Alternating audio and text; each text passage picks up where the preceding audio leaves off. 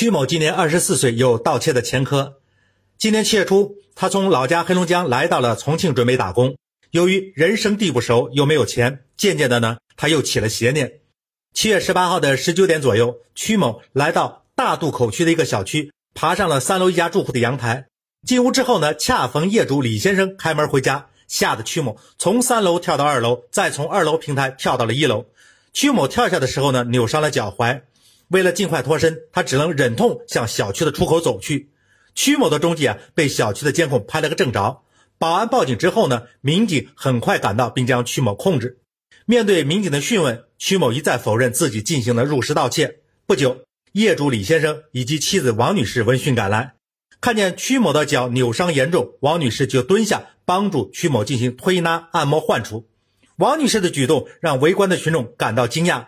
嫌疑人曲某羞愧难当，突然抱头痛哭起来。你们不用问了，我全部都说吧。曲某主动交代了自己在重庆的两起案件经过，同时还交代了过去的一些盗窃事实。因为涉嫌入室盗窃，曲某已经被警方刑拘。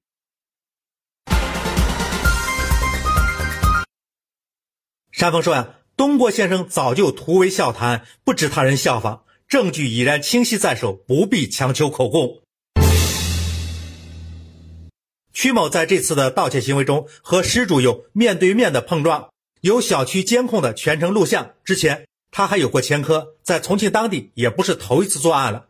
即便他铁嘴钢牙不开口，办案的民警也可以通过技术手段和办案的技巧予以侦破。其实这也是办案人员的基本技能的要求，这也是我们反复强调的要重证据，不要重口供的法治理念的体现。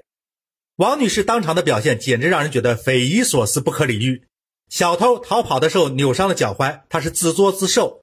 她伤处痛，她自己当然会按摩呀。如果确实需要治疗，公安部门也会安排。你当下要做的事情是指证小偷，出具真实的证言证词。不要以为小偷偷了你们家，这就是你们家的事儿了，你就可以选择是不是要尽到证人的法律责任，而且。严格从法律意义上来讲，在这种方式下取得的口供和通过严刑逼供得出的口供一样，是当事人受了外界因素的干扰所述，是有瑕疵的证据。最终给小偷定罪，还要以充分的物证、旁证为依据，以完整的证据链为依据。面对这些法律上的要求，王女士的行为真的是一钱不值，徒增笑料而已呀。宁波慈溪的潘女士在慈永路上的一家包子铺买早点，正要付钱的时候呢，她发现自己的苹果六 S 土豪金手机不见了。根据视频线索，年逾六旬的贵州人何某和三十岁的四川籍男子黄某因涉嫌盗窃，先后被民警抓获。经审查，民警发现这两个人并非同伙，但明明是何某下手偷的手机，怎么却把赃物交到了黄某手上呢？原来啊，何某偷手机的时候。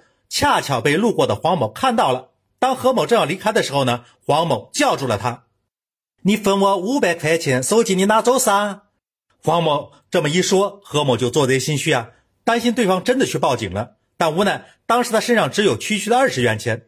既然何某没那么多现金，黄某便想自己拿了手机去卖。经过讨价还价，手机最后归了黄某，何某呢拿到了六百块钱。本案现在已经审结。黄某他的行为构成了敲诈勒索罪，最终被法院判处有期徒刑半年，缓期一年，并处罚金两千元。另外，何某此前也已因盗窃罪获刑。山峰说：“这还真是何某偷鸡，黄某在后的现实版呢。一切都是因为贪心。何某是惯偷，不过何某并不蠢，他偷别人的物品的时候专捡贵的下手。”自己出门呢，却只带二十块钱现金，估计是早有预谋了。不管被什么人当场抓住，也是要钱没有，你爱咋咋地。而黄某却是有贼胆没贼心，光见贼吃肉，不见贼挨打，油锅里的钱也敢下手捞。结果呢，便宜没占着，官司跟上了身。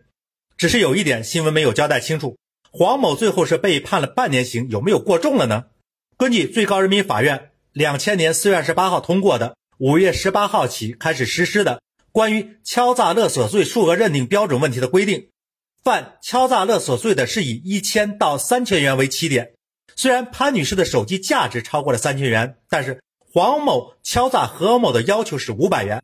尽管黄某的行为是无赖下流，我们还是主张要依法判决呀。